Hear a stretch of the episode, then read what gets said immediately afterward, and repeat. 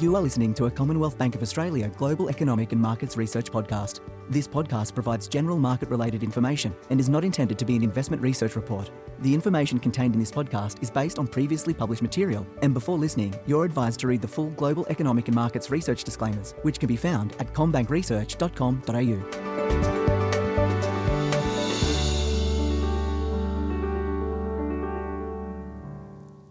Welcome to the Global Economic and Markets Research Podcast. My name is Belinda Allen and I'm a senior economist here at CommBank. And today I'm joined by Martin Whetton, our head of fixed income and currency strategy. Now, Martin, first in person podcast for around nine months. Nice. it, it is a big topic and one that we're frequently getting asked about is debt. We're about a week out from the federal budget, so it's really going to come back into a topic du jour.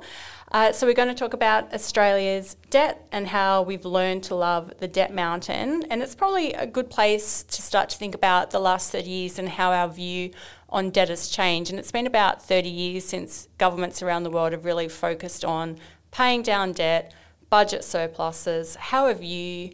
How are you looking at the past 30 years and that change in mantra around debt? Thanks, Belinda. Well, first of all, that makes me feel very old to to, uh, to think about the last 30 years of the debt market. But uh, look, a lot has changed over the last 30 years in debt markets.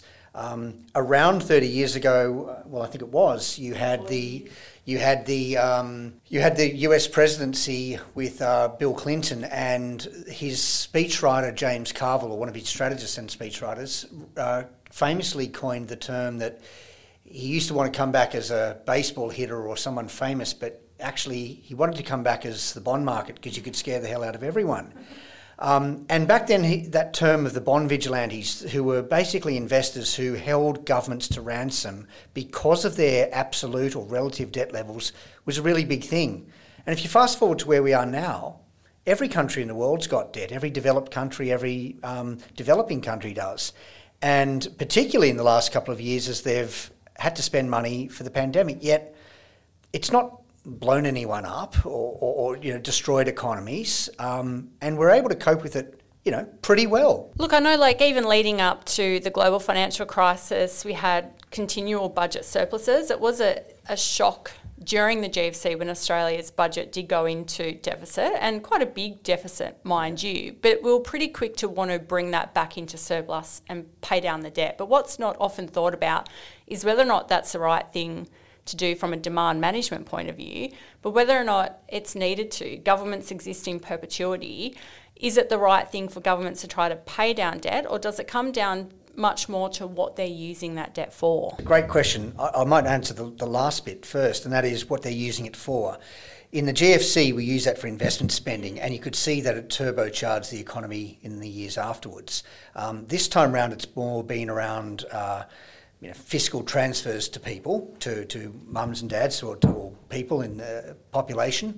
And that's been used for fueling consumption, why we've got a really strong economy now. So that's sometimes what you can use as the distinction between good debt, being the first bit, and bad debt, although I'd hasten to add I wouldn't call the current situation in the economy a bad situation. It's obviously a very strong economy.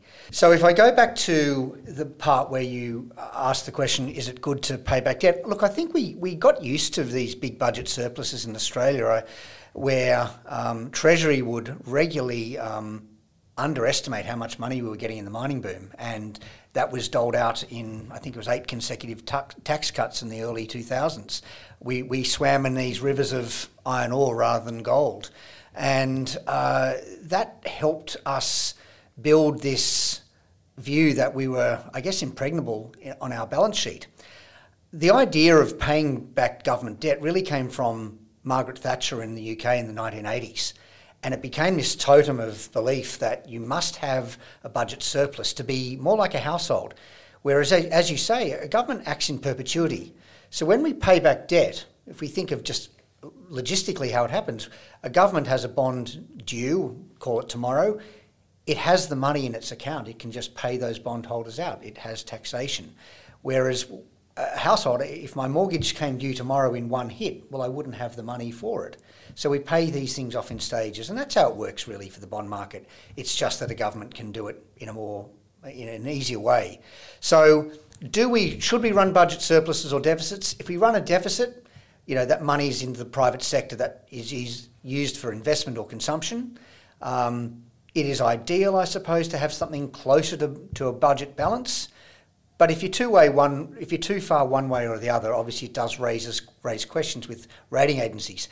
That's another topic. But in the end, those things don't matter too much for the price of the money that the government has. So it's interesting. I'm just looking at a chart in your report, and you know, for many listeners, maybe people particularly who haven't been in the market, you know, over decades, but Australia almost was going to close its bond market around 20 years ago, wasn't it? So looking at charts about Australia's lifting net debt, which is approaching $1 trillion over the next few years, it's, it's a huge amount from almost having no debt.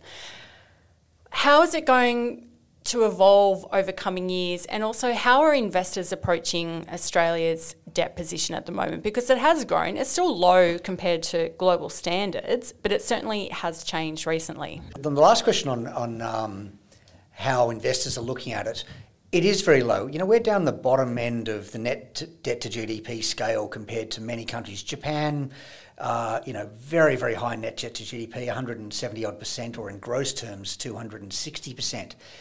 It hasn't impacted the cost of their money. I think that's the first thing to, to note. So it doesn't mean that you become uh, a country where no one will lend you money.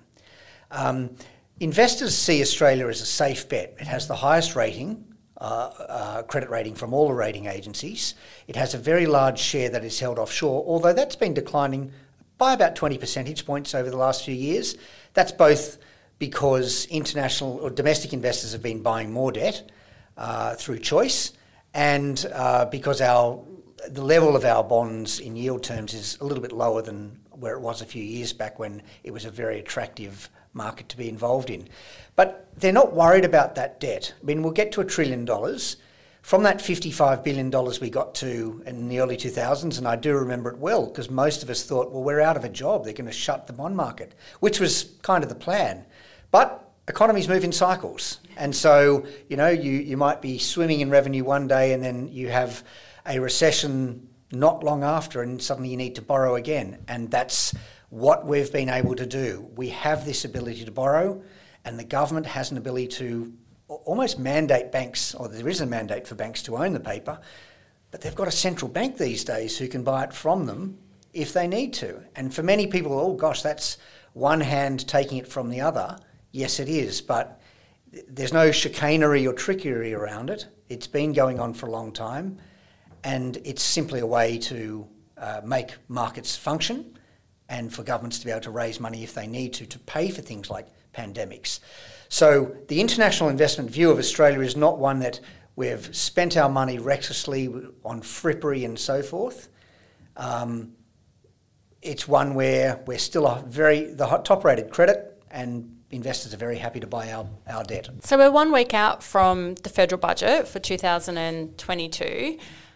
Economies change, populations change, and the need of that population changes as well. So when we think about the next one year, two year, five years, ten years, there's still a lot of spending needs in the Australian economy that the government is going to have to fund. So in your paper, you've noted things like defence, the NDIS, climate change. These are all really important issues that government needs to be spending money on.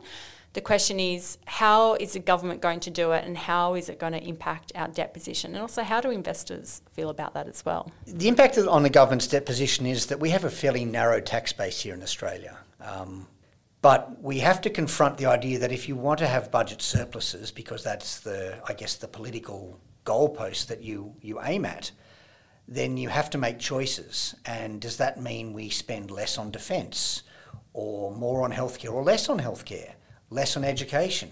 We have to fund these choices that we have. And it's not like you can have your cake and eat it, but it's also not a situation of you can't have both. You can do it. Um, and it's not through the, the miracle of the uh, what's called MMT or modern, modern monetary theory, where the central bank just buys everything. It, that's simply not how it works. Investors will, however, make a distinction that if your economy is not growing and it is not dealing with the hurdles in front of it, you'll be less of a good investment. And I think on the climate change one, there are many investors around the world who simply, through their mandates, will only end up owning government debt or corporate debt or uh, bank debt where there is an element that reflects the risks on insurance, climate change, and those challenges that you say, well, they are here and now, but I guess in many people's eyes, there, well, that's something for 10 to 20 years' time. So they are things that we need to act with some alarm and, and uh, speed on.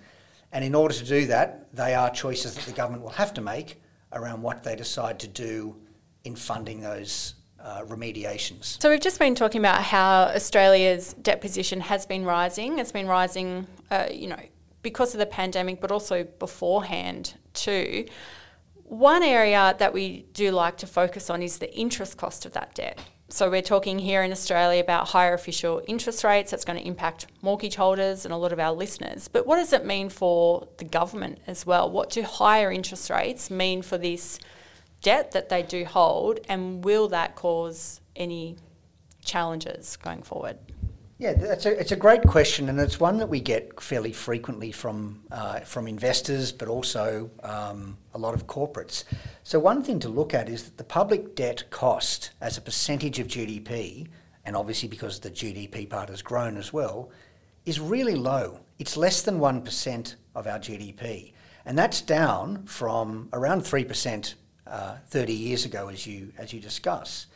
And it's been flatlining for the best part of 10 years. So it's a really low number. It's a very affordable number.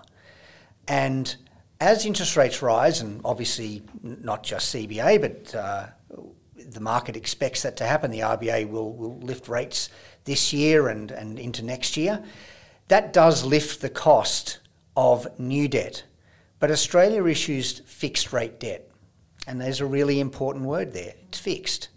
So, what the AOFM, as the government's borrowing arm, does is it goes out as long as it can and borrows you know, long term money. And that helps navigate their borrowing costs through cycles. About two cycles of an election, so about seven and a half years. It's actually almost close to three cycles in the current way politics has worked in Australia, but it's a long time, and that's important because it means that as interest rates rise, the cost of new debt does rise, but it's such a small percentage of the overall debt that gets redone each year. So in total, it doesn't mean that we are paying suddenly a whole lot more interest and therefore we have fewer choices with what we do with our money. And I think that is a really critical thing to understand because you do hear a lot that the interest costs will stop us spending money on education or healthcare and so forth. And it's just uh, not the way it works in reality. All right, Marty, that's been great to kind of take a step back and, and think a little bit more holistically about Australia's debt position in the lead up to a federal budget, but also a lead up to a federal election as well. Thanks for joining today. Thanks very much.